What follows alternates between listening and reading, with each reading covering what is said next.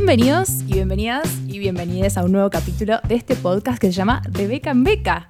Es un podcast de ciencia en el cual eh, no hablamos de ciencia pura y dura, la verdad, sino de qué es lo que hace un científico para convertirse en un científico, ¿no? ¿Cuál es el camino que lo lleva a dedicarse a la investigación? Yo soy Ari y estoy acá con Juanma. Juanma. Hola, ¿cómo estás? Ahí está, ¿todo bien? En orden. Y nosotros somos dos bioquímicos que recién estamos empezando en el camino de la investigación, así que por eso elegimos hacer este podcast para poder charlar con gente que tenga experiencia, mucha más experiencia que nosotros, y nos cuente cómo es ser científico, ¿no? ¿Cuáles son sus pasiones? ¿Cuáles son sus, sus vivencias en la profesión? ¿Y cómo llegaron hasta el lugar donde están? Sí, sí, en general hablamos con gente que la tiene clara, en definitiva. Tal en cual. el capítulo anterior viajamos en el tiempo directamente. Más o menos, la verdad que sí. Estuvimos hablando con una antropóloga especialista en arqueología, a la que terminamos volviendo loca a preguntas porque no se acerca ni un poquito a nuestra área de expertise lo que hace ella.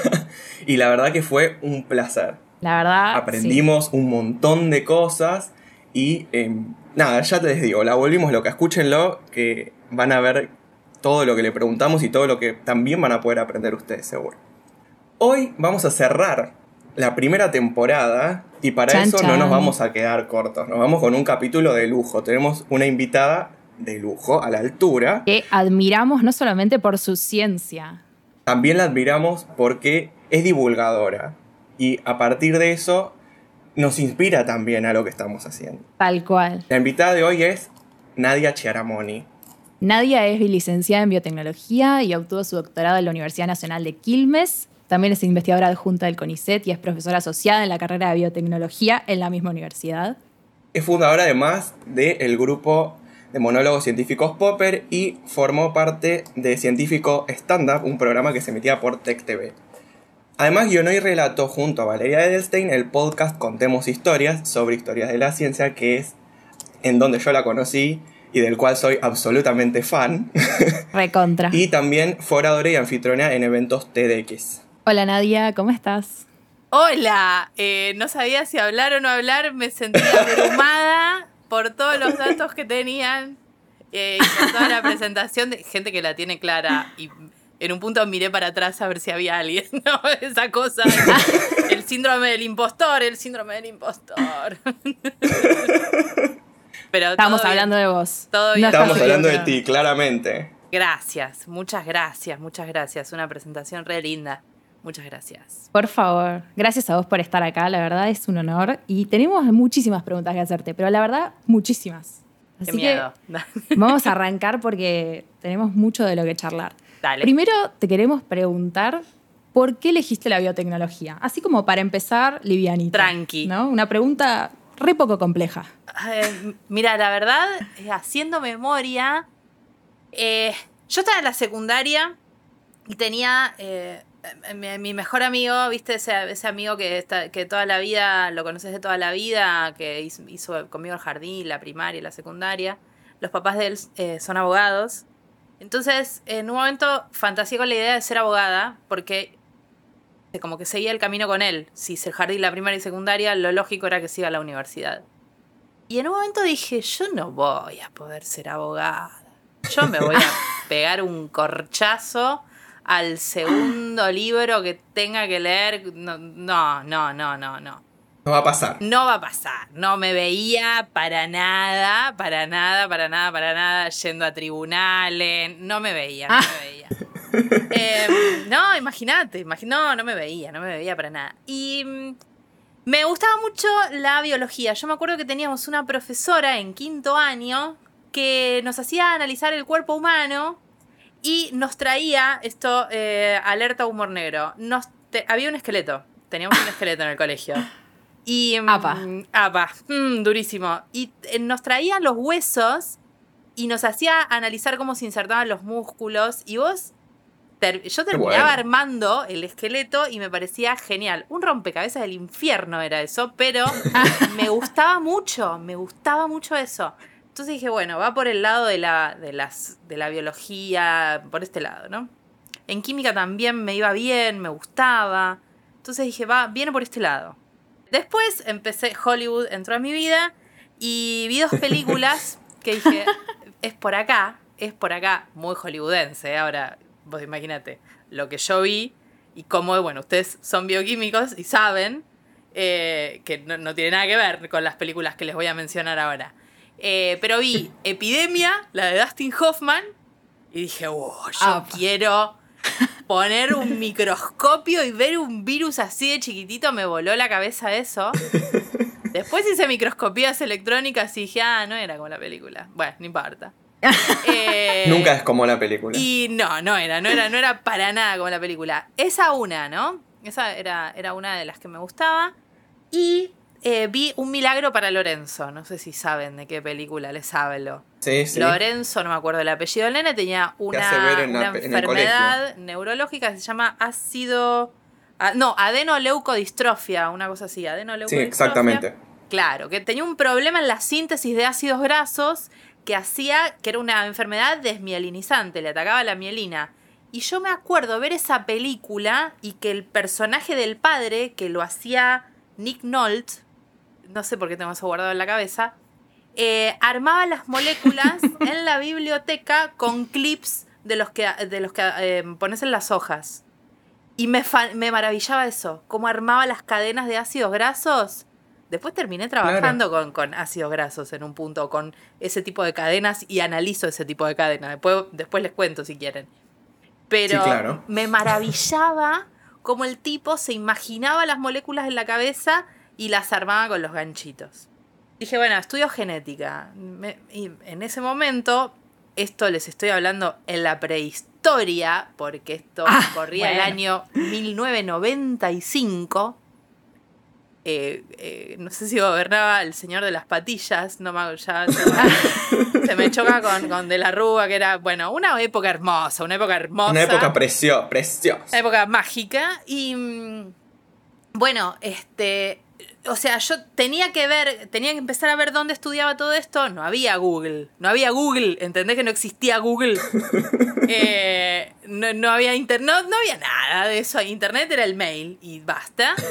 Eh, no me digas. Te fuiste a la guía del estudiante. La guía del estudiante, claro que sí, por supuesto. La guía del Yo también pasé por ahí, ¿eh? Ojo, pasamos todos. Y la guía del estudiante, te tomabas los bondis, ibas a las universidades a averiguar y no era con un GPS, era con la IAT que ibas a las universidades, porque tampoco Por supuesto. el GPS Combinación de guías. Este, de hecho, yo no me acuerdo si tenía celular en esa época, así que seguramente me comunicaría por teléfono público.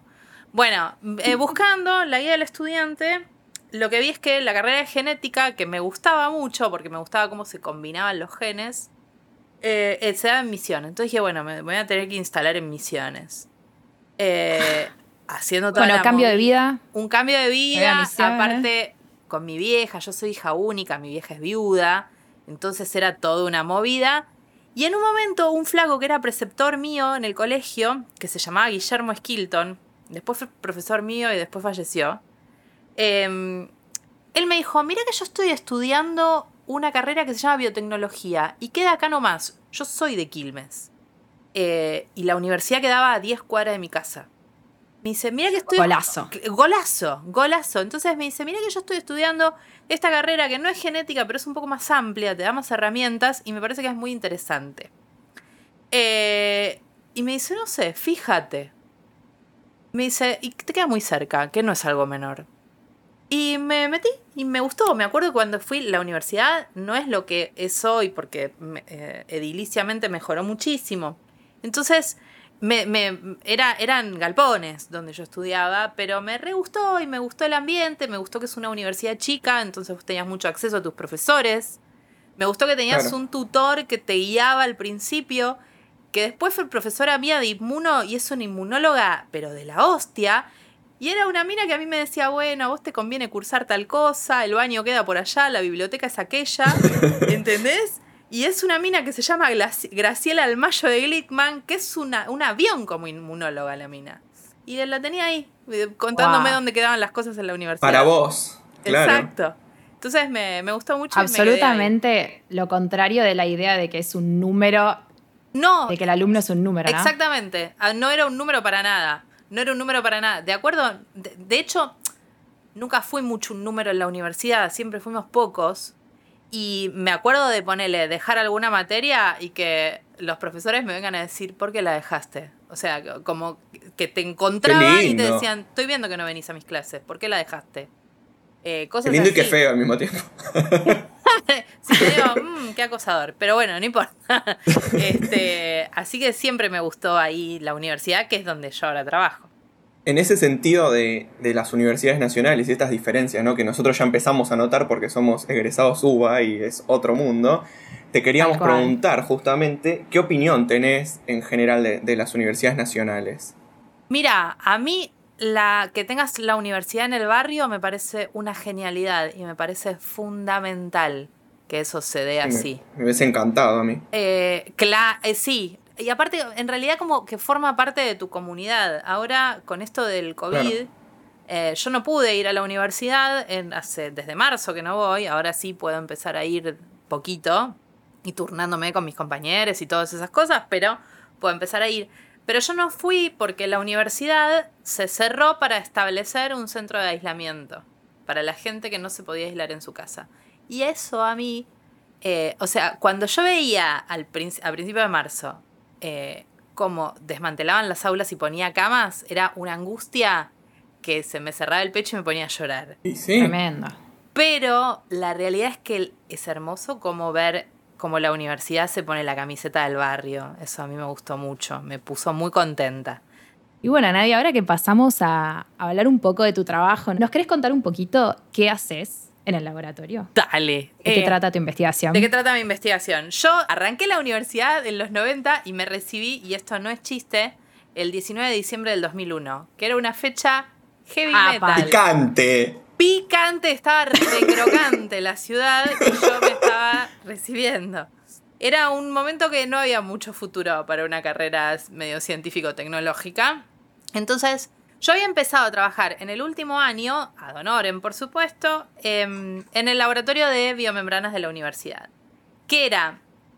No sabía si me gustaba la investigación que ahí se hacía. La realidad es que no lo sabía, pero trabajaban mis amigos. Y trabajaban mis profesores y una profesora que me caía particularmente bien que se llamaba Cristina Taira. Yo no la había tenido como profesora, pero era una mujer que me caía muy bien. Y empecé a ir ahí al laboratorio a ver qué onda. Em, y me recibí, ¿no? Entonces, en un momento, la directora de ese laboratorio, que sigue siendo hoy la directora, que se llama Silvia Alonso, em, me, plantea hacer un doctorado. Entonces, yo no tenía nada, no, no, tenía un mango, o sea, no tenía, no tenía beca, no tenía nada. No había muchas posibilidades tampoco de tener una beca con ISET, no era algo simple. Y eh, ella me gestionó una, eh, no era una beca, era como un subsidio pequeño para hacer una colaboración con, un laboratorio de la Universidad de San Pablo. Entonces me fui unos meses a trabajar a la Universidad de San Pablo. Yo trabajaba con liposomas, hacía liposomas. Tenía en la cabeza, eh, a mí me gustaba, me había gustado mucho ingeniería genética. Todos los que, los que estudiamos, yo estudié biotecnología, no les conté antes eso. le, cuando entras en biotecnología, ya apuntas a genética, ingeniería genética, a cortar y pegar genes. hacer Frankensteins, claro. hacer Frankenstein, claro. Y me gustaba mucho eso. Después me di cuenta que me gustaban las materias y no laburar con eso y parirla, clonar una proteína y no me gustó. Cuando, cuando me lo, me lo metí todo en mi plan de doctorado, quería hacer algo con terapia génica y lo lamenté, después lo lamenté, porque no me gusta tanto la ingeniería genética. Ahora pero me di cuenta de eso haciendo el doctorado. Bueno. Que del papel a la mesada hay, a veces una hay distancia, un abismo. Y de la realidad del trabajo práctico a cuando vos tenés que generar un resultado hay una distancia uh. abismal también. Además, todo lo que es genes es pura fe. Hasta que ves algo, absolutamente. tiempo. Absolutamente. Mira, yo la primera vez en mi tesis doctoral que cloné un fragmento de una proteína de, rotavirus, eh, me acuerdo que estaba en el transiluminador mirando el gel y la bandita esa que era que correspondía con el peso molecular de lo que yo quería. Eh, y pasa un flaco que había sido profesor mío en ingeniería genética, que se llama Mariano Velaich, y me dice, uy, ¿clonaste? Le digo, sí.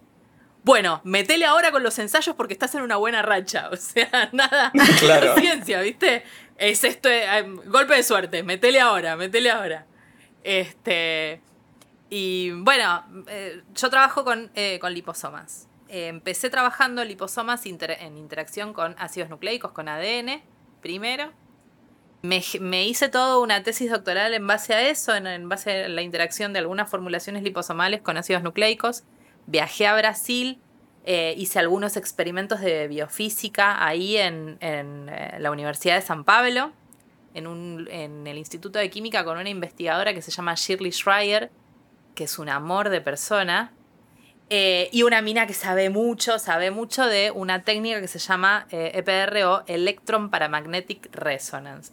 Era algo que yo usaba para estudiar cómo se acomodaban esos lípidos en la bicapa, esos fosfolípidos. Ah. Por eso te digo que terminé estudiando al final las cadenas de carbonos que veía Nick Nolte en, en, en- en Un Milagro para Lorenzo. Bueno, y nada, en el 2004 me dieron, en el 2004 las cosas empezaron como a mejorar, me salió una beca con ISET y 2004 volví para acá. Me salió la beca, empecé a hacer el doctorado eh, y ya me acomodé en el laboratorio que estoy hoy, que es el laboratorio de biomembranas. Después tuve interacciones con el exterior, siempre con Brasil. Primero fue con la Universidad de San Pablo. Después volví a la Universidad de San Pablo, al Instituto de Física esta vez, con otra investigadora que hace EPR, que se llama María Teresa Lamí, que también es un amor de persona y se lleva muy bien con Shirley. De hecho, aprendió de Shirley a hacer EPR. Entonces fui como con la jefa y con la discípula. Siempre con Brasil tuve re buenas experiencias. Siempre se habla, viste, de la competencia Brasil-Argentina, pero a mí en Brasil siempre me trataron genial. Qué linda. Y después en los últimos años sí trabajé en Brasil en la Universidad de Río de Janeiro, en el Instituto de Biofísica de Carlos Chagas, en la Universidad de, de la Federal de Río de Janeiro, con otro investigador que se llama Marcelo Morales. Y siempre con los liposomas. siempre con liposomas. Después pasé a otras formulaciones de liposomas. Ahora estoy trabajando con liposomas. Después de, primero siempre liposomas poliméricos. Después cuando empecé a trabajar con Marcelo Morales, como él estaba involucrado en, enfermedades respiratorias, empecé a trabajar con liposomas formulados con lípidos del surfactante pulmonar Mm. para, para em, llevar en realidad compuestos, digamos, o fármacos al tejido pulmonar. Eh, después, pandemia, Bolsonaro y todo un tema, y eh, bueno, este, me quedé ahí. Todas cosas muy positivas. Como que todas cosas muy lindas, y medio que quedó un toque trunco, eso ya lo, lo, lo retomaremos, supongo.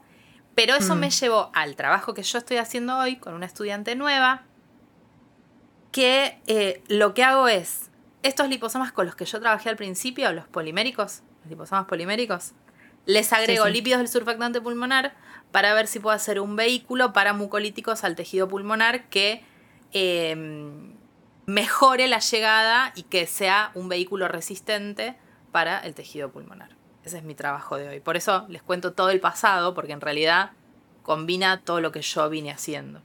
Esto en el mismo modelo. También con. No, eh, no, no trabajo acá. El modelo animal no lo tengo acá, que eso es una de las cosas que más me gusta de la ciencia, que en realidad es la colaboración. Eh, Por el supuesto. modelo animal de, de silicosis acá no lo tengo, es algo muy complejo de generar, porque necesitas aparatos muy particulares, necesitas tenerla clarísima con el trabajo con animales, y no es algo que yo disfrute mucho trabajar con animales. A mí me gusta más la biofísica de membranas y esas cosas. Eh, eso lo tienen los brasileros. Entonces, eh, por eso me gusta colaborar con ellos, porque yo voy con mis formulaciones y ellos tienen toda la, la fisiología del ratón y el ratón enfermo, veganes, les pido mil disculpas. eh, y todo lo, lo que hay detrás de eso lo tienen ellos recontrapuesto a punto. Y es una de las cosas que más disfruto de la ciencia, que uno, que uno combine fortalezas. Me gusta mucho eso, la- el aspecto colaborativo, que uno solo no se la sabe toda. Bueno, eso es algo que hablamos mucho en el último capítulo con, con Maru, esta chica que nombramos al principio, que es arqueóloga, eh, que ella colabora mucho con ingenieros, porque ella hace arqueología de, de metales y como que no se puede concebir hoy en día prácticamente una ciencia que no sea No, interdisciplinaria absolutamente. Por eso, directamente. por eso cuando te dicen sacó el premio Nobel, decís, no estás solo en ese premio Nobel. Hay 28.000 No. personas atrás. No, no. Ese era el director del laboratorio. Ese era el director del laboratorio, ¿viste? En otro momento, quizá cuando la ciencia era eh, pensar teorías o ese tipo de cosas, bueno, quizá, pero, pero si no, no, no, no existe la ciencia en soledad. Obvio. Y ahora en esa misma línea vos también estás entrenando a gente más joven. Exactamente. Ahora tengo una alumna nueva que se llama Ariana Buján, que fue alumna mía eh, cuando, cuando cursó química. Qué, Qué linda esa relación que se forma, que es medio como un poco lo, también lo antiguo de la ciencia, ¿no? Del discípulo y el maestro, como que eso se mantiene. Sí. Cambia de formato, pero. Claro, no sé si yo. No me veo muy en una, situación de señor Miyagi. No sé. Eh, no, me siento cómoda tampoco en ese lugar. Eh, pero sí me gusta, me gusta formar gente. y me divierte mucho. Eh, suelo elegir exalumnos, alumnas o alumnes porque mínimamente los conozco y sé cómo trabajan en el laboratorio. De hecho, muchas veces, muchísimas veces, como yo los tengo en una materia que es muy inicial, ya con Jimena, que les echamos el ojo. Porque es, mirá lo clara que la tiene esta piba solucionando problemas. y le echamos el ojo, a ver cómo le va en el parcial. Oh, mira, la tiene re clara. Eh, y ya le vamos echando el ojo. me encanta, me encanta. Creo que toda la gente que tenemos en el laboratorio, Jime y yo, es gente que le hemos echado el ojo. Es como, ah, mira. Eh, Vos estabas en química, ¿no, Nadia? Yo doy. Químicas generales. No, química 2, que combina química, inorgánica y analítica. Yo doy la materia. Bastante fuerte. Spicy. Sí, la odian la materia en general. Igual es una química, digamos, que comparada, no sé, con ingeniería química o licenciatura en química o incluso bioquímica, es muy light. Muy light mucho más tranqui, porque es una carrera más orientada al palo de la biología, entonces, o microbiología y todo ese tipo de cosas. Entonces es una química que te da la base para entender el resto. Igual la odian. Pero igual las, las, cooptan para el laboratorio. Ese último día, mm, yo soy la buena. Sí, no te quieres venir. No, no, olvídate, eso lo vamos, lo vamos repispeando, lo tenemos recontrapuesto a punto aparte. Antes que nos los conquisten los de biología molecular e ingeniería genética, les tenemos que echar el ojo a nosotras. Porque después una vez que, vieron que entraron y, los, pasaron por un microscopio, los perdiste para siempre. Listo. Claro. Nadie se va a quedar Bueno, aquí tenés una conquistada por biología celular y molecular. Sí, sí, sí. Claro, vos te conquistó el microscopio. Lamentablemente. y aquí estoy. Muy difícil competir contra un microscopio. Muy difícil. Necesito tatuarme esa frase. Muy difícil. Muy difícil, muy difícil competir contra un microscopio. Ay. Che, bueno, y siguiendo con esto, de tu experiencia ahora más como jefa ¿no? del laboratorio. Eh, ¿Cómo es ese cambio, ¿no? De pasar de ser becaria a dirigir gente, a estar arriba, a tomar las decisiones más bien digamos, creativas, puede ser, ¿viste? Cuando orientás la investigación para el lado que vos querés, en cambio cuando sos becario, medio que el director te orienta, y también el lado no tan divertido, subsidios, ah, papeles, burocracia. Lo, lo, odio. ¿Cómo es eso? Mira, lo odio, sí. No, no lo, no lo disfruto tanto como me imaginé que lo iba a disfrutar. Esto es una triste realidad. a mí me gusta hacer experimentos y me gusta estar en la mesada. Entonces, eh, intento no despegarme de esa parte, porque lo disfruto mucho. Eh, me gusta, o sea, estando en la mesada, dirigir gente es fácil, es lindo, es simple y es divertido. Cuando tenés que ir a la computadora a pedir plata es un bajón. Eso es un bajón y no, no hay forma que me guste, no hay forma que me divierta y no hay forma que me entusiasme. Eh, no, no, me llevo bien con eso. es, un, es un hueco enorme que tengo yo en mi carrera porque mm, sé que la gente que avanza más es la gente que sabe pedir esas cosas. Es la gente... Pero creo que nadie igual está entrenado para hacer eso y es algo que nosotros, no, no por este proyecto, ¿no? Digo, del podcast, pero lo, hemos escuchado muchas veces, mismo en entrevistas que has hecho vos, lo escuché de otras investigadoras, que todos lo odian, nadie está preparado para hacerlo. Sí, es algo... Y es como que... Es un re hueco yo la otra vez lo hablaba con, Lucía en uno de los, de los. en una cosa que estábamos hablando de expediciones científicas. Y yo le contaba que Robo Amundsen, el que fue, el que descubrió, digamos, el que fue el primero que llegó al Polo Sur, el tipo en una de las cosas que la tenía re clara y por eso pudo hacer todo lo que hizo, la tenía clara pidiendo plata, tenía amigos de plata y sabía, sabía relacionarse y qué sé yo, y por eso tenía su barco, por eso tenía su expedición, por eso tenía todo lo que tenía.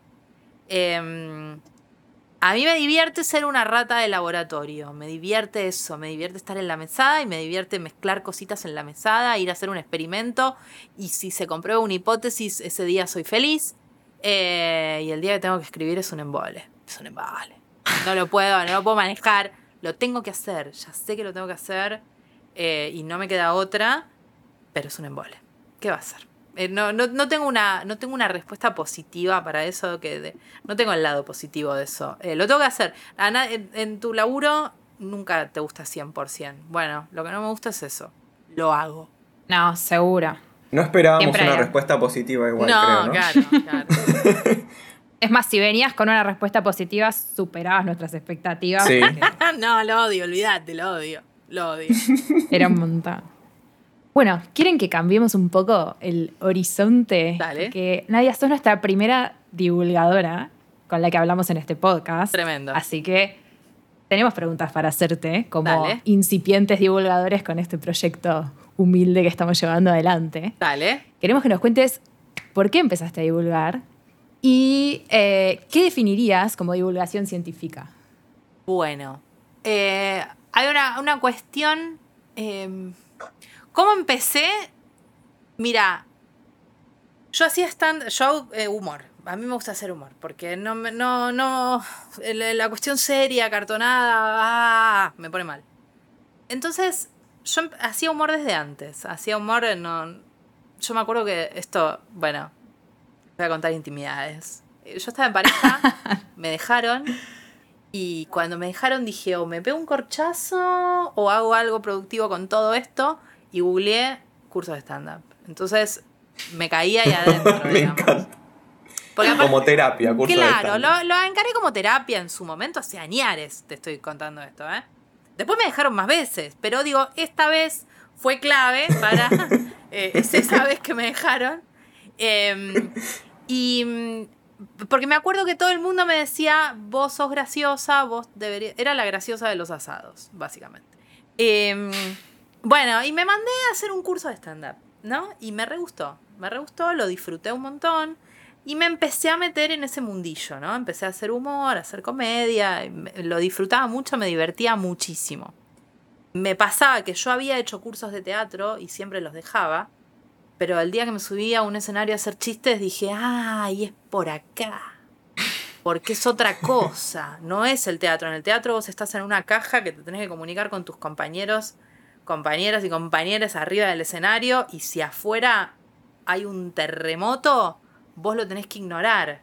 Acá eh, es distinto, porque vos te subís a un escenario y tenés a la gente que te mira y la tenés que mirar, y si hay un terremoto, tenés que hacer un chiste sobre eso, no puede pasar desapercibido. ¿Entendés? Tenés que incorporar. la, famosa cuarta pared. ¿no? no hay cuarta pared. En, el, stand-up, la cuarta pared es el público. Entonces siempre, eh, e, eso me gusta mucho y es lo que más disfruto. Venía haciendo shows, tranquila, eh, y en un momento, en el 2014, eh, me llega un papel, yo no sé cómo me llegó ese papel, porque en el laboratorio al lado mío es el laboratorio de crono, de cronobiología, y lo dirige Diego Golombek. Yo a Diego lo conozco hace añares fanáticos acá, ¿eh? Fue profesor mío, Es, es, el primer, la primera persona que yo me acuerdo como un profesor raro, que decís, ah, este tipo no da clase como, dan clase, como da clase todo el mundo. Me lo acuerdo. Digo, qué lujo de vecino. Eh, no, lujo de vecino y lujo de profesor, ¿eh? Maravilloso. Y es una persona que no, por supuesto que esto también, ¿eh? Fines de los 90. Lo tuve de profesor de fisiología y me acuerdo que era un tipo que no daba clase como todo el mundo. No era la misma clase. ¿Entendés? No era una persona que se paraba enfrente del alumno y hablaba y después se iba y después te tomaba un parcial. No, era otra cosa. Em, bueno, y me llega un papel. Eh, Diego en ese momento estaba en el ministerio y dirigía un programa en el Ministerio de Ciencia y Tecnología, el anterior a este que tenemos ahora. Viste que hubo ministerio, no ministerio, ministerio. Bueno, eh, tenía un programa de comunicación de la ciencia y ellos, había una parte de ese programa que lo que querían hacer era acercar más adolescentes o egresados del colegio secundario a carreras científicas, científicas, biología, bioquímica, no ciencias eh, que tengan que ver con lo social.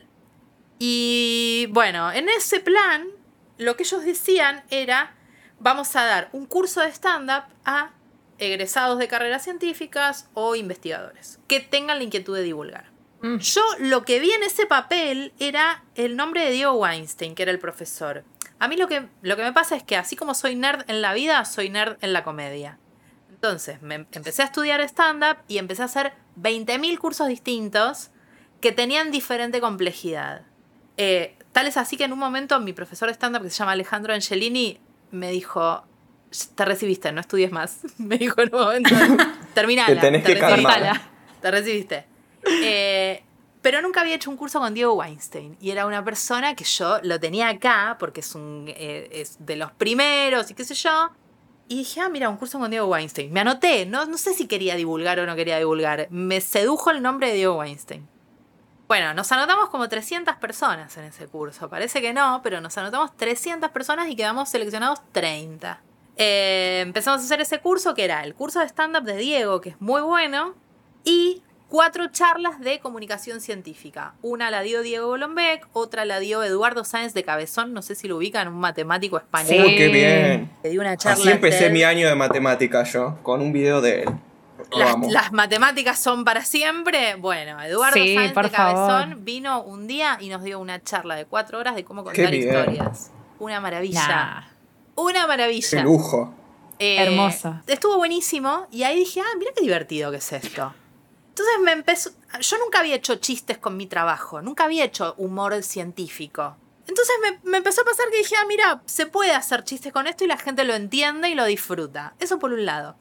Y por otro lado, mientras hacía este curso, yo estaba preparando un unipersonal. Un show de una hora que después se llamó Mente Positiva. Porque yo siempre digo, va a estar todo bien. Mente Positiva, te, te viene un hecatombe, estás en medio de una pandemia, va a estar todo bien. Mente Positiva.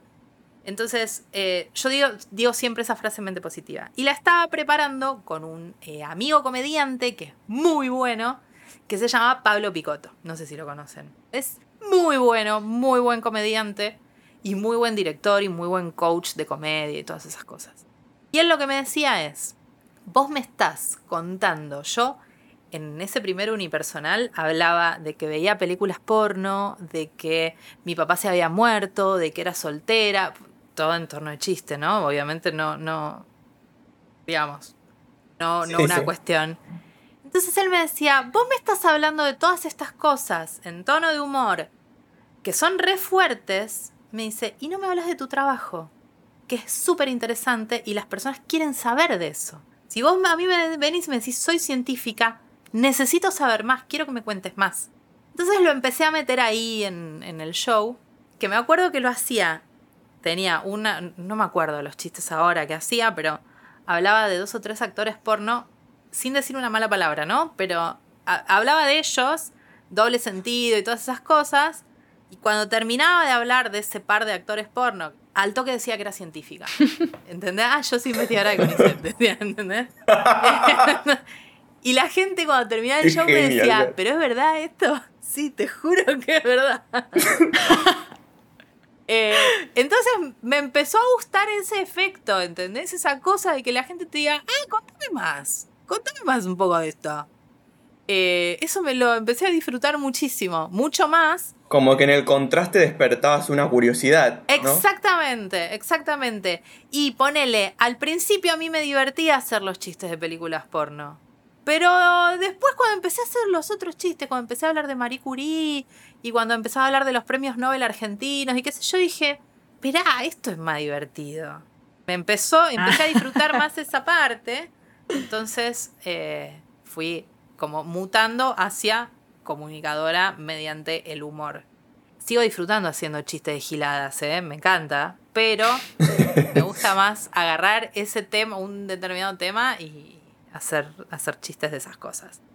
Eh, y después, a partir de eso, nosotros el curso de stand-up científico lo cerramos con shows en Tecnópolis. En Tecnópolis, también pre-Macri, perdón. en- había un espacio que se llamaba la nave de la ciencia, que era hermoso, era un auditorio que entraban mil personas y hacíamos shows todos los sábados ahí y la pasé re, recontra bien, recontra bien, haciendo chistes para Qué mil lindo. personas todos los sábados. Me encantaba eso, pero me encantaba. Y después apareció Diego Golombek nuevamente, que me mandó un mail un día y me dijo, che, ¿no querés dar una charla TED para 10.000 personas? Tranqui. Y le dije, sí, bueno, obvio". yo era una de las 10.000 y de ahí me acuerdo ¿En serio? de vos. ¡Ah, Sí, me sí. muero! ¡Qué buena ¡Qué emoción! Momento Está pasando. ¡Tremendo! Bueno, estaba que... No quiero decir una guasada, pero se me llegó, ¿no? Cierta parte de la anatomía de preguntas. Porque era, ¡ay! ¿no puedo creer? Porque es, es tremendo salir y decir, ¡ay, 10.000 personas acá! No puedo creerlo. Eh, pero fue una experiencia súper linda, súper linda. Y de ahí nada, de ahí comunico como puedo, buscándole la, la manera, la forma, mediante Popper con, con mis amigues que egresaron del curso de stand-up científico, o con Lucía haciendo doctoras en vivo, que eso lo paso re bien porque es una de mis mejores amigas, ella hizo toda la carrera conmigo, o con Vale, eh, que con- el- la historia con Vale Edelstein también es una, una situación con Vale, yo era fan de Vale, la- era, era fan, fan enferma de Vale, me había leído todos los libros. Y un día me manda un Podemos hacer el mensaje- club de fans. Mal, mal, yo era la represidenta, ¿eh? Sí, sí. Y Re. mm, me manda un mensaje por Twitter y me dice, vos y yo deberíamos hacer algo de comunicación juntas. ¿Cómo?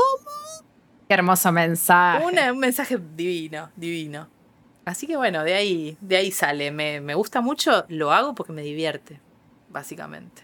Sí, lo- se nota que lo disfrutás en el contenido y en cómo lo haces. Y bueno, ahora creo que queda más que claro por cómo lo estás contando también. Sí, me divierte mucho. Viste que hay gente que dice, no, yo comunico porque es importante que todos tengamos pensamiento crítico. La realidad es que lo hago porque me divierte. Si te- Lo del pensamiento crítico, aguante todo. Me enoja cuando no existe. Pero lo hago porque me divierte. Si, si surge algo, si te despierta una chispa, bárbaro. Pero además te estás divirtiendo. Exactamente. Lo que importa.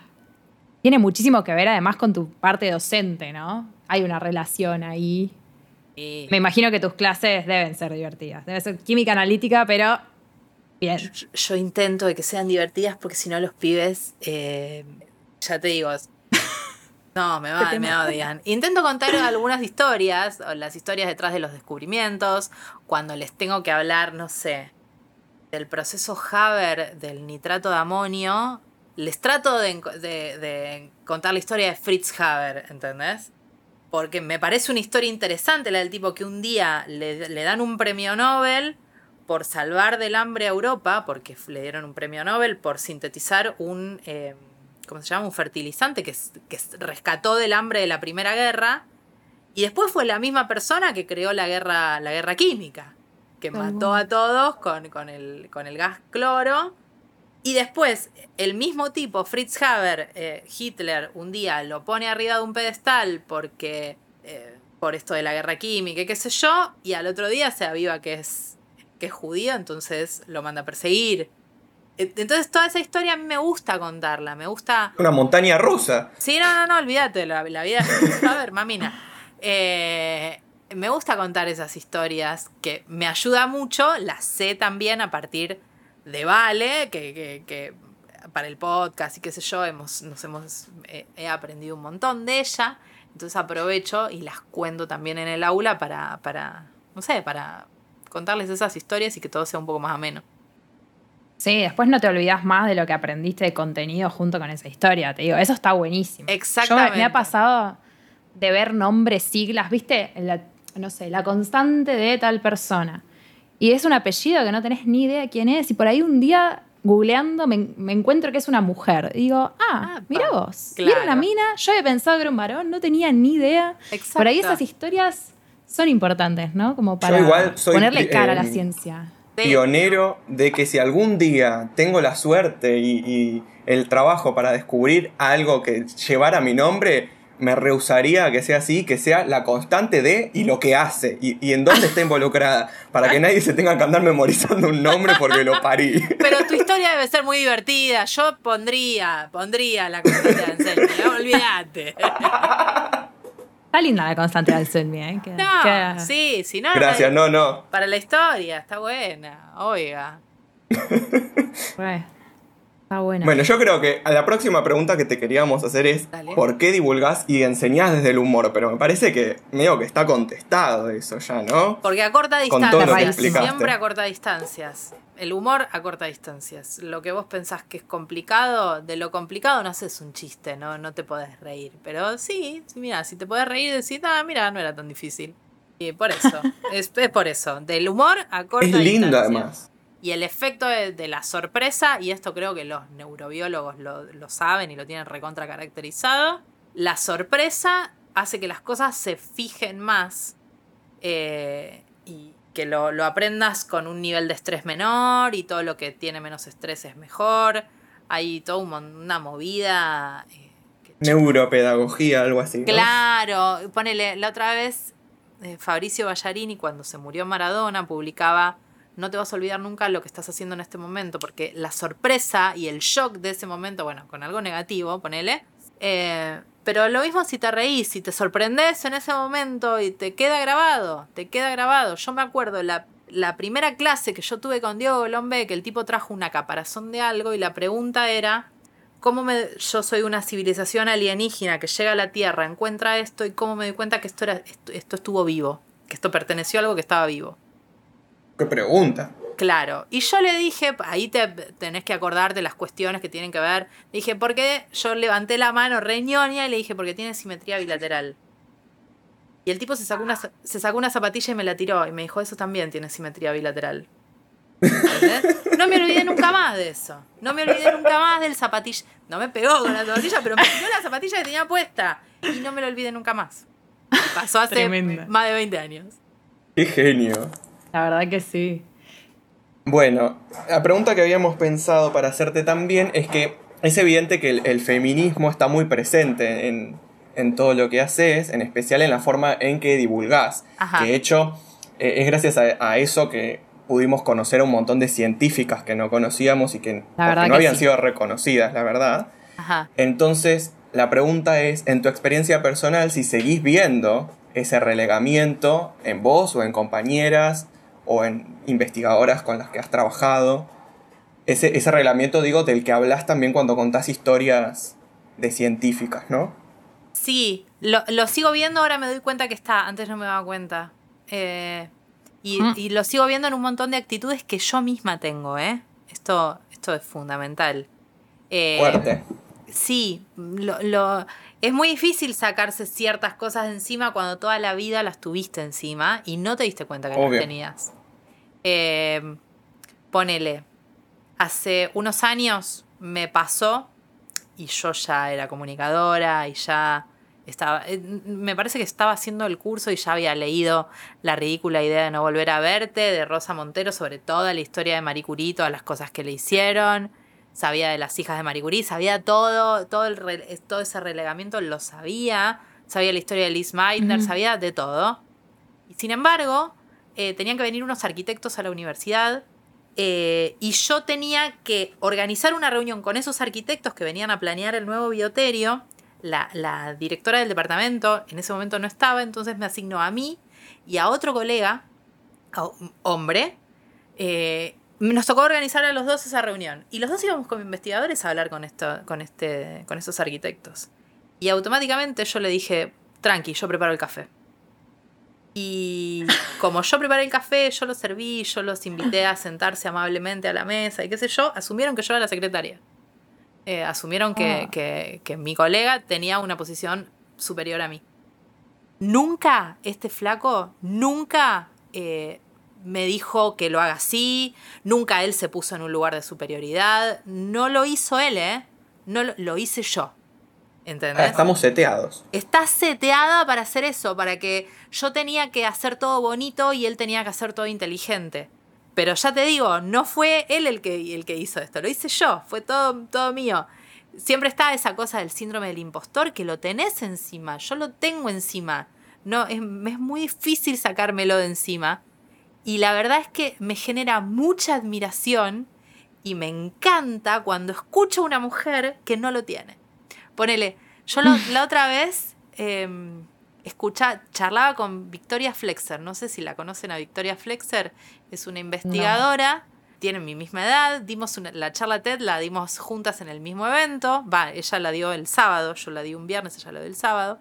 Y ella trabaja con litio en un instituto de Jujuy, en el Balseiro de Ah, la vi. Bueno, Vicky es una mina que va para adelante, tiene toda la polenta del mundo. Y en una entrevista que le hacíamos para el INET, ella dijo. Muy buena, he de acotar además. Claro. ella dijo. Muy buena entrevista. Muy buena, no, muy buena ella, ella es un avión. Y ella decía, yo soy muy buena haciendo esto, yo soy muy buena escribiendo, yo soy muy buena haciendo esto. Y a mí eso me generó como una, una emoción re linda que digo, pucha, una mina que dice, yo la tengo clara haciendo esto, yo soy buena haciendo, yo sé que soy buena haciendo esto. Eh, y con Vale es algo que toda la vida siempre nos planteamos de cómo tienen esta seguridad eh, los hombres. ¿Cómo lo hicieron? ¿Cómo lo hicieron? ¿Cómo? Por eso cuando claro, que los hombres Vicky la tienen por default. La, los hombres la tienen por default y para, por hacer. iba a decir una mala palabra. Por hacer gilada. eh, tienen una seguridad tan grande y se venden tan bien. Y una va y dice, ay, perdón, no sé, yo a mí me parece. eh, Ay, sí. eh, eso todavía a mí me cuesta mucho sacármelo de encima. Sé que me lo tengo que sacar de encima, pero me cuesta muchísimo. Hay una, una charla de una mujer trans que está buenísima la charla. La mina se llama Paula Stone Williams, no sé si la conocen. Es una empresaria, creo que de una charla TED. Y ella arranca diciendo, o sea, su transición fue hace relativamente poco tiempo. Entonces, ella trabajó un tiempo, eh, digamos, siendo hombre y luego transicionó. Y ella decía, no les pasa le- eh, cuando una mujer tiene razón, pide disculpas. Cuando estás en una reunión, decir, disculpen, no, pero me parece que estos números están mal. No pidas disculpas. Un tipo no pide disculpas por eso. Una, una mujer cuando tiene razón pide disculpas. Y eso a mí me es muy difícil todavía de sacármelo. Ahora lo veo, por lo menos con todo esto del feminismo y con todas las cosas que yo hice y las cosas que yo aprendí, lo veo. Pero me es muy difícil sacármelo de encima y, digamos, yo no soy un bicho raro al lado de todas las mujeres investigadoras que conozco. A, todas ellas también les cuesta sacarse eso de encima. Es que claro, es que también tiene que ver con, creo yo, eh, estructuras que están instaladas en, en nuestro aprendizaje desde muy chicos. Absolutamente, Desde absolutamente. muy, muy jóvenes. En el nuestro y en el de un montón de gente. Yo hay una, una amiga mía científica cordobesa que se llama Soledad Selej, que es lo más, Sole, y es una amiga que tiene también las cosas muy claras y cuando piensa algo va y lo dice y lo dice con mucha fuerza y con mucha seguridad. Es algo en lo que yo la veo y la admiro mucho en eso también. Eh, y, pero mucha gente dice, ay, pero qué violenta. No es violenta. Si eso lo hace un tipo, nadie se pregunta No nada. nadie se, nadie Qué bien se- parado, te dicen. Qué bien parado, mira qué seguro. Sole es segura en lo que Claro. hace y lo que dice. Y, y va y lo plantea y lo pelea porque cree genuinamente en eso. Y es muy segura en eso. Y mucha gente dice, ay, pero mirá, mirá, mirá, mirá. No, mirá, no, aguante. Me, me... Bueno, me acuerdo que en esa entrevista que le hicieron con Vale a esta investigadora Victoria de Sí. Jujuy, le pasaba lo mismo. Ella decía que planteaba las cosas así, que le decían que, bueno, calmate, estás loca o Claro. estás subida, co- como que estás resacada. Y no, ella simplemente estaba siendo firme. Exactamente, exactamente. La firmeza en esos casos todavía se ve con, uy, mira qué loca. Y no, no es así, no es así para nada. Es, es cuestiones a sacarse. Lo ves. todavía- por, la- por Lo- lo menos ahora se ve, lo veo. Eh, veo que las nuevas generaciones no lo tienen eso, ya Sí. es otra cosa, es otra fuerza, es otra Es pelea. Eh, y eso me pone muy contenta. Este, pero bueno, todavía algo hay, todavía está. Bueno, será cuestión de seguirnos deconstruyendo. Exacto. No nos queda otra. Exacto. Bueno, estamos llegando al final, pero no tan final. Bien. Tenemos algunas preguntillas más. Em, una pregunta que le hacemos a todos es que ya nos contaste un montón de cosas y ya creemos tener un poco la respuesta, pero vamos a tratar de ir un poquito más allá. ¿Cómo articulás vos lo que haces, o sea, tu investigación, tu trabajo como científica, incluso también lo que haces como divulgadora, en tu vida cotidiana? Cotidiana en tu casa, es decir, bien íntima. Hay ¿Te afecta de algún modo toda tu, experiencia, todo lo, que vivís adentro del laboratorio o arriba del escenario, en, tu vida más cotidiana, adentro de tu casa? Eh, a veces me afecta, a ver, sí, me afecta en un montón de situaciones, ponele. Eh, con mis amigas, que las adoro, pero cada tanto salta, tenés la luna en Aldo Bonzi, no sé, y... y te, sale ah, la científica de porque, porque vos sos típica de Taurina. Y no, sé si me sale. A mí el horóscopo es algo que me divierte. Pero sé que no es sé que no es verdad. Me divierte, no sé, los domingos yo me junto a tomar, me juntaba ahora, por la pandemia no, pero me juntaba a tomar mate con mis primas y leíamos el horóscopo de la revista Viva. Y es algo que a mí me divierte mucho eso, de decir, a ver qué te va a pasar en la semana vos que sos de Sagitario sabes que no te va a pasar, pero no importa, es divertido eso. Obvio. Mis primas también te dicen, bueno, sí, para ellas también es gilada, pero quizá a veces con mis amigas me, cuesta no ponerme en ese rol de, de, persona horrible, porque, porque es decirle, no, es, es, una estupidez lo que está planteado. Persona horrible, de persona horrible. La que pincha el globo. Claro, no me, no, me gusta eso. Me gustaría que, me divierta más, no sé. Eh, eso, por un lado, soy como la, que piensa esas cosas en un punto. Eh, y después me cuesta mucho no contestar. Hay, hay algunas situaciones donde es muy complicado porque eh, vos tenés que explicar algo y es muy complicado que no parezca que estás sobre un pedestal de conocimiento. Ponele, te tiro un Ay, sí, Dios. Es muy difícil, es muy difícil. Eh, ponele, una cosa que me pasó hoy. Vi una publicación de collares, algo que son collares de ámbar, que yo no sabía que eran. Son unas bolitas marrones que les ponen a los bebés. Y aparentemente hay muchas personas que los compran para ponérselo a los bebés. Y hay muchos pediatras y hombres y mujeres, lo que sea, pero que te dicen que eso es peligroso. Entonces yo pregunté por qué era bueno y por qué era malo. Entonces mucha gente me dijo, es malo porque es un collarcito que le estás poniendo a un bebé, se puede ahorcar. me queda clarísimo que eso es malo. Me queda clarísimo y me queda clarísimo que eso puede pasar. Si se mete la mano, no sé qué, puede pasar. Da igual si es de ámbar o no. Claro, de lo que sea, no se puede. ¿Por qué es bueno? Porque parece que chupan las bolitas esas y los cólicos que tienen los bebés se les van.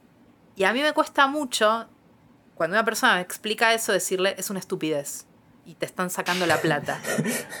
Porque también es una persona que, no sé, acaba de tener un bebé, que, que tiene todos los miedos que tiene una persona que es madre o padre, y es muy difícil explicarle a esa persona, sin ser una porquería de ser humano, decirle, están sacando la plata, ¿entendés?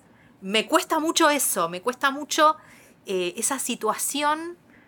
Eh, quiero ser empática y me cuesta mucho cuando explico ese tipo de cosas. Eh, la paciencia y la empatía. Es algo que a mí me, falla y lo, lo peleo siempre, porque me parece que el enojo cuando uno combate las pseudociencias no ayuda a nadie. No. Hay que ir por el lado de la empatía siempre. Totalmente de acuerdo. El problema es que no podés no enojarte. Es muy difícil y es una, lucha que tengo todo el tiempo y es algo con lo que tengo que, tengo que combatir todo el tiempo. Es que creo que eh, un poco nos pasa a todos cuando entramos en esa situación porque entran en tensión un montón de cosas por parte de las dos personas. Entonces es súper difícil, súper, súper, súper difícil combatirlo. Y me parece que está bueno esperar, ¿no? Bueno, es cuando se me pase un poquito la calentura de querer reventar a trompadas el que le propuso esto. Es que también me cuesta la explicación de esa situación. No ser, no ser condescendiente, no, no. Me cuesta mucho eso de, de explicar ese tipo de cosas. O ponele, no sé, otra cosa que capaz es más tangible. Con esto de, de la ley de la interrupción voluntaria del embarazo, eh, cuando te dicen, no, no, la ciencia dice que hay vida desde la concepción, es muy difícil explicar eso a una persona que tiene una creencia tan arraigada y es muy difícil, no quiero ser una persona horrible que discuta esas creencias, que, que, que, que ataque a esa persona. Pero me es muy difícil. Es algo con lo que Sí. lucho siempre.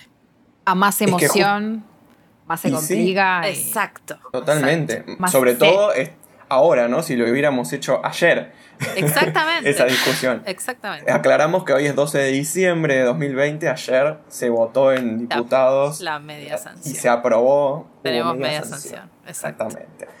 Eh, y era como una fecha muy complicada para, Exactamente. para discutir este tipo de cosas. Y que pasa por justamente, yo creo que la palabra clave de lo que dice Nadia es la palabra creencia. Porque esa persona Exacto. cree que la ciencia dice eso. El tema es que entran en tensión, como decíamos antes, un montón de otras cosas. Exactamente. El debate no es ese, me parece a mí, y por eso también nos cuesta. Es muy difícil, muy, muy, muy difícil. eh, pero bueno, qué sé yo, me- a mí es algo con lo que lucho siempre. ¿eh? Intento ir con toda la calma del mundo porque es muy difícil. No, igual- es muy difícil. Está bueno identificarlo y tratar de trabajarlo eh, desde la paciencia, desde el respirar hondo, porque si no, se detiene el diálogo y si no hay diálogo, nunca van a mejorar las cosas. Exactamente, Es- exactamente. Sí, yo hay, Hay gente y gente también. Hay gente y gente, Viste, y hay está el que te va y te batallas. pregunta, ¿vos qué sabés? Y después no te cree. Claro. Como, ¿Para qué me preguntás? Hay que elegir las batallas, en un punto hay que elegir las batallas. Es lo mismo que la- las personas que son antivacunas. Yo entiendo que una persona Mm. que duda en vacunar a su hija lo hace porque tiene un profundo miedo, porque le llegó información de todos lados y entiendo ese miedo, ¿eh? lo reentiendo, pero hay que elegir batallas. Hay una persona que capaz te pregunta genuinamente y ahí se explica con paciencia y con empatía. Ahora, cuando una persona te dice que el 5G nos va a matar a todos, ahí no hay camino posible, digamos, no. Claro. Ahí yo clavo el visto. Si me dicen algo, clavo el visto. Porque sé que eso. eh, hay gente que está. No ver hacia ningún lugar, sí. No, hay gente que está no muy es en un extremo y no, no importa lo que yo diga. Pero hay gente que está en el medio y ahí sí importa lo que yo diga. Y importa que yo lo comunique con mucha empatía y con mucha paciencia. Porque si no, se me van a ir para el extremo. Sí. Muy bien. Para serenarnos y reírnos, vamos a ir a, a una de nuestras Por favor. secciones favoritas de las preguntas, que es una pregunta que le hacemos a todos Dale. y que no estaba dentro de lo que te mandamos, que es el lo atamos con alambre. Dale. Ari, ¿querés explicar? Es una de nuestras secciones favoritas real. La idea es que nos cuentes alguna situación que te haya pasado en tu trabajo en la que hayas atado algo con alambre y haya salido bien o mal. Es decir, con lo que tenías hiciste lo que pudiste.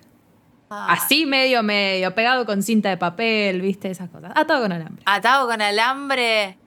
Ay, a ver, bueno, un atado con alambre, está bien, no lo hice yo directamente, pero eh, hago usufructo de eso, es el acuario. un atado con alambre heavy metal es el acuario.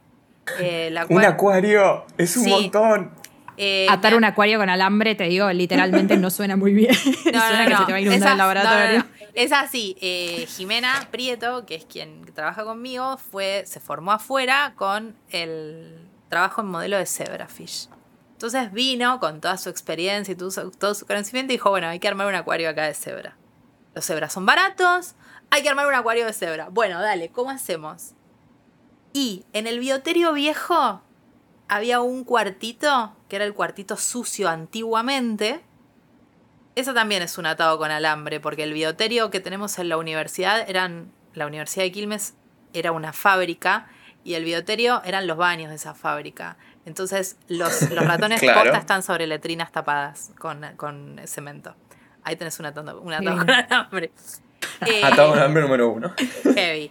Pero el cuartito donde antes te cambiabas para entrar a hacer los experimentos estaba anulado, había escobas, había porquerías. Y ahí fue Jimena, se asomó así y dice, acá entran a ver cuántas peceras, no sé qué. y medio que tiramos un ocupas, un, fue un ocupas. bueno, le hizo a nadie, fue un, bueno, bueno, bueno, listo, listo, listo. Eh, y medimos, para ¿cuántas peceras hay? Ocho peceras. Hay todo un sistema de alimentación, todo, ¿eh? Re pro. Pero hay un acuario ahí. Ese es un atado con alambre de Jime, eh, que yo hice usufructo de eso heavy metal. Atado con alambre también el, el aparato que uso para irradiar con luz ultravioleta mis liposomas. Se me había quemado. Entonces le tuve que poner un transformador por afuera, un engendro, ¿no? Un engendro del demonio. ¡Peligrosísimo! Pero funciona. Uno quería ser Frankenstein, bueno, ahí Eh, tenés no tu funciona, ¿sabes qué? Funciona. Eh, después también tenía que acercar los liposomas a, a la luz UV para que estén más cerquita y tengan... eh, y también hice como una especie de estantes que se enganchan adentro de, de ese aparato que es como una especie de, de microondas. Eh, atados, sí, si uno analiza atados con alambre hay mil. Hay mil para Y todo sale al final. todo sale. Sale. para acelerar una columnita que hago para purificar unos péptidos, le doy con una, con una, ¿cómo se llama? Perita de goma. Con una perita de goma f- eh, para, para darle velocidad. Que- espero que no escuche Mariano Gracelli, que eso no le gusta, que es el, el director de esa parte. No le, no le gusta, porque te dice, no, no, no, no se purifica. Sí, pero voy a estar 32 años. Este, entonces le das... Se purifica menos. Eh, Claro. Empíricamente funciona. Empíricamente funciona. Claro. Ay, por favor, qué manera de morirnos de risa, para no decirlo de otra Aguante. forma. Igual disfruto La mucho. verdad. El atado con alambre es lo más. Ay, bueno, con esto me parece que llegamos casi al final. Ah, Ha sido un recontra placer, pero nos queda una pregunta más. ¿eh? Ah, Solamente bueno. que nos ponemos un poquito más cursis, un poquito Dale. más cliché, pero aún así útil. ¿no? Nos parece que es una pregunta que vale la pena hacer. Es la típica pregunta de ¿qué te dirías a vos misma cuando empezaste? eh, me diría que no tengo que saber todo. Porque mm, siempre ves en algún lugar que decís, voy a hacer esta pregunta, voy a quedar como un imbécil. No, y después te das cuenta que era una pregunta que valía la pena y que no, no necesariamente la tenías que saber. Entonces me diría eso, que no tengo que saber todo y que puedo dudar y que puedo preguntar. Porque es algo que no hago, no hice mucho en mis inicios.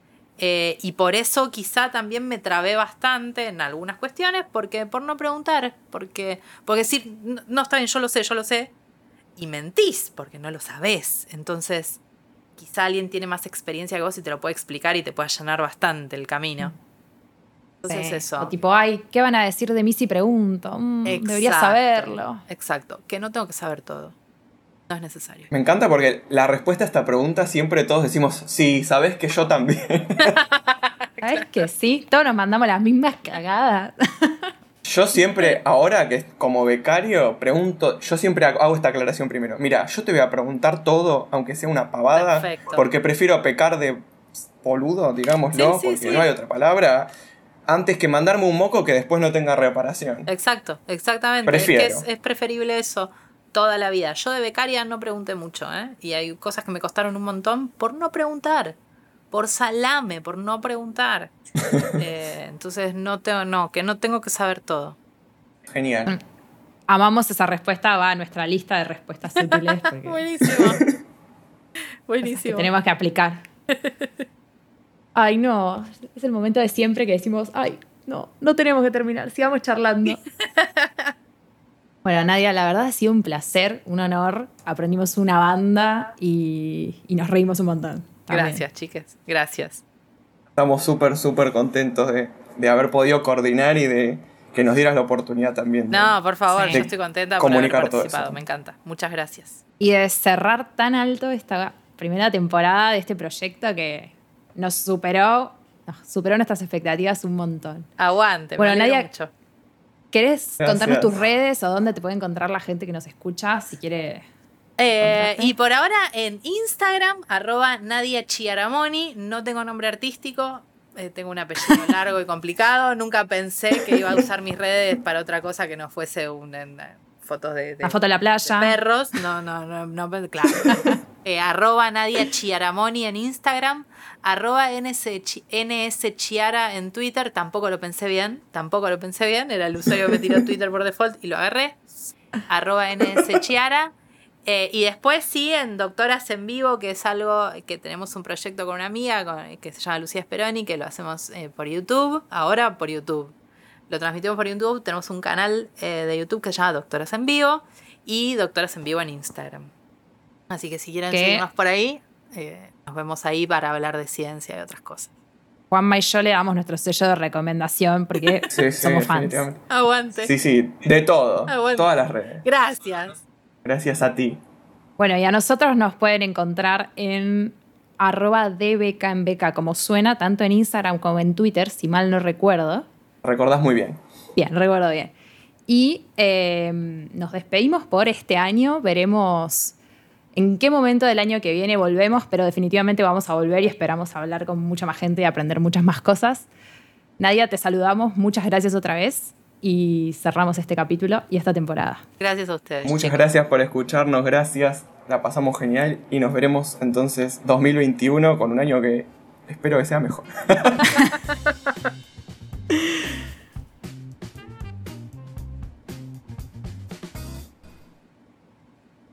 ¡Ay!